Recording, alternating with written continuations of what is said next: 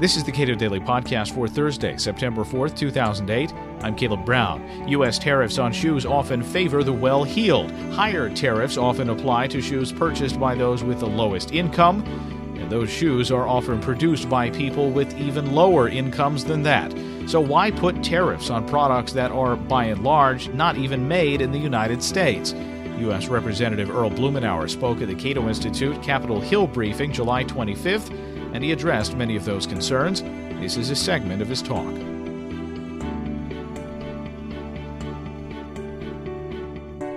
In my district, uh, I've uh, over the years done a lot of work with a, with a homegrown little company that's uh, that could that's grown into uh, more than a billion dollar enterprise, Columbia Sportswear.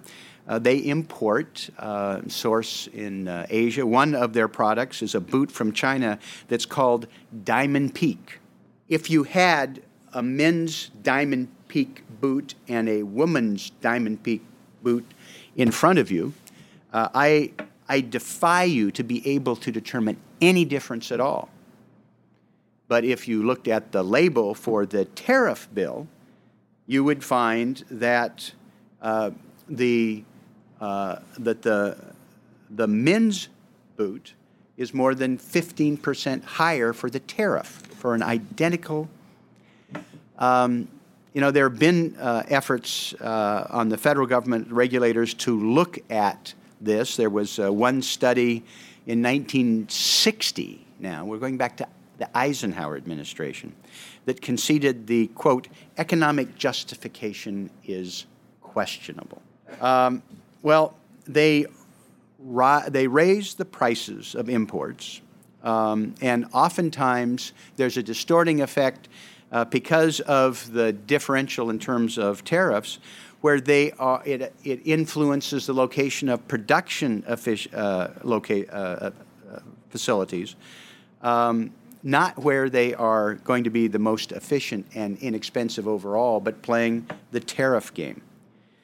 Um, there are, I think, legitimate concerns about trade role in dealing with productivity. There's lots of, of, of, areas that experts can talk about the distortions about trade, and there's um, uh, and we have heated discussions dealing with environment and labor conditions and whatnot. But one of the things that appears to be very clear is that the inexpensive goods that are typically consumed by lower income Americans are paired up. There are uh, higher income Americans tend to uh, purchase um, a greater portion of, of uh, services.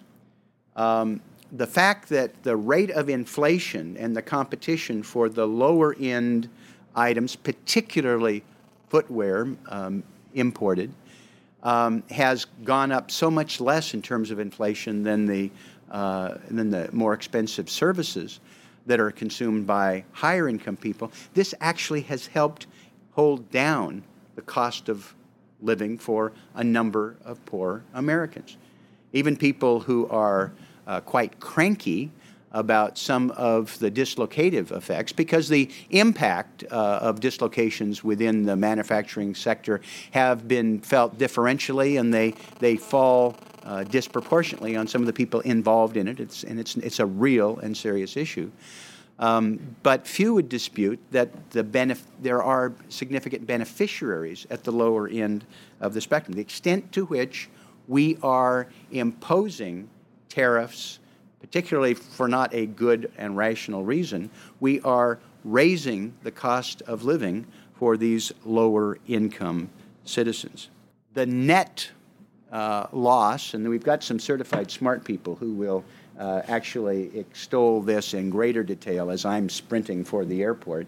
Uh, but the net uh, uh, benefit of, uh, the, for the United States in terms of the welfare gains under the current system approaches a $4 billion loss to the economy, according to the certified smart people. So, what do we do? Um, periodically, uh, we have items that uh, are brought forward um, uh, under miscellaneous tariff legislation to deal with some of the things that are the most egregious.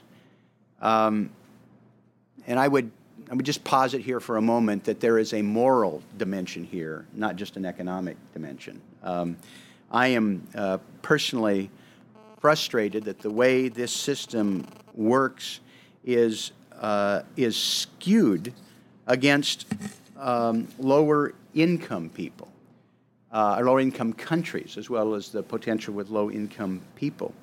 Uh, I was in um, Thailand uh, right after the tsunami, and we were talking about things that we could do to help in the reconstruction of uh, Southeast Asia. Um, and one of the suggestions that was advanced is maybe there would be a, a little uh, tariff relief, not so much money that was coming in, that we were uh, collecting more in shrimp tariffs from Thailand than we were planning to provide uh, with reconstruction benefit. And this would have been something that would have helped people who were at work. Um, I've had this conversation uh, uh with um, uh, uh, the president of Pakistan, who was seeking aid in the aftermath of the war on terror and did not embarrass him in, in the meeting we had with the Foreign Affairs Committee, but just saying, well, you know, wouldn't you be better off if we did a, if we just uh, maybe cut you a deal on uh, the import tariffs on the on your uh, textiles? Um, and he acknowledged that that might be helpful. We continue as a country to discriminate against the poorest in the world.